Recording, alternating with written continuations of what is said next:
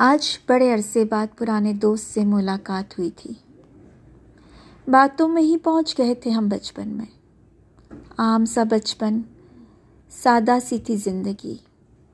نہ کوئی نخرے تھے، نہ کوئی شیطانی۔ ننگے پاؤں بھاگتے تھے، سادہ سا کھانا کھاتے تھے۔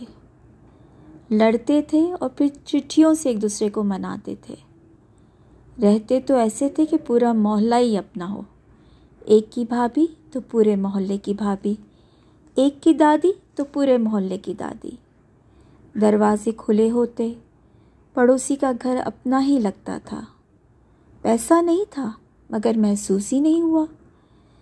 غریبی کا کبھی احساس ہی نہیں ہوا۔ بارش ہوتی تھی تو لگتا تھا بہار آ گئی۔ ناچتے، اچلتے، کودتے اور بھیگتے جب گھر آتے ممی کی تھوڑی سی ڈانٹ کھاتے۔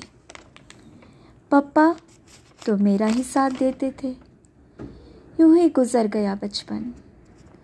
آج پرانے دوست سے بات ہوئی تو محسوس ہوا کہ ہم بھی کبھی چھوٹے تھے۔ گھنے چھاؤں میں تھے۔ تپتی دھوپ کا احساس اب ہوا۔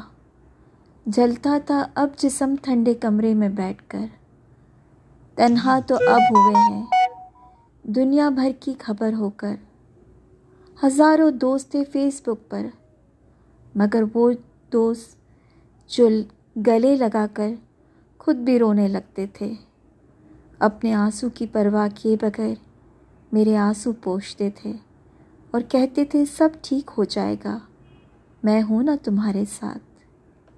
میرا پرانا بچپن کا دوست۔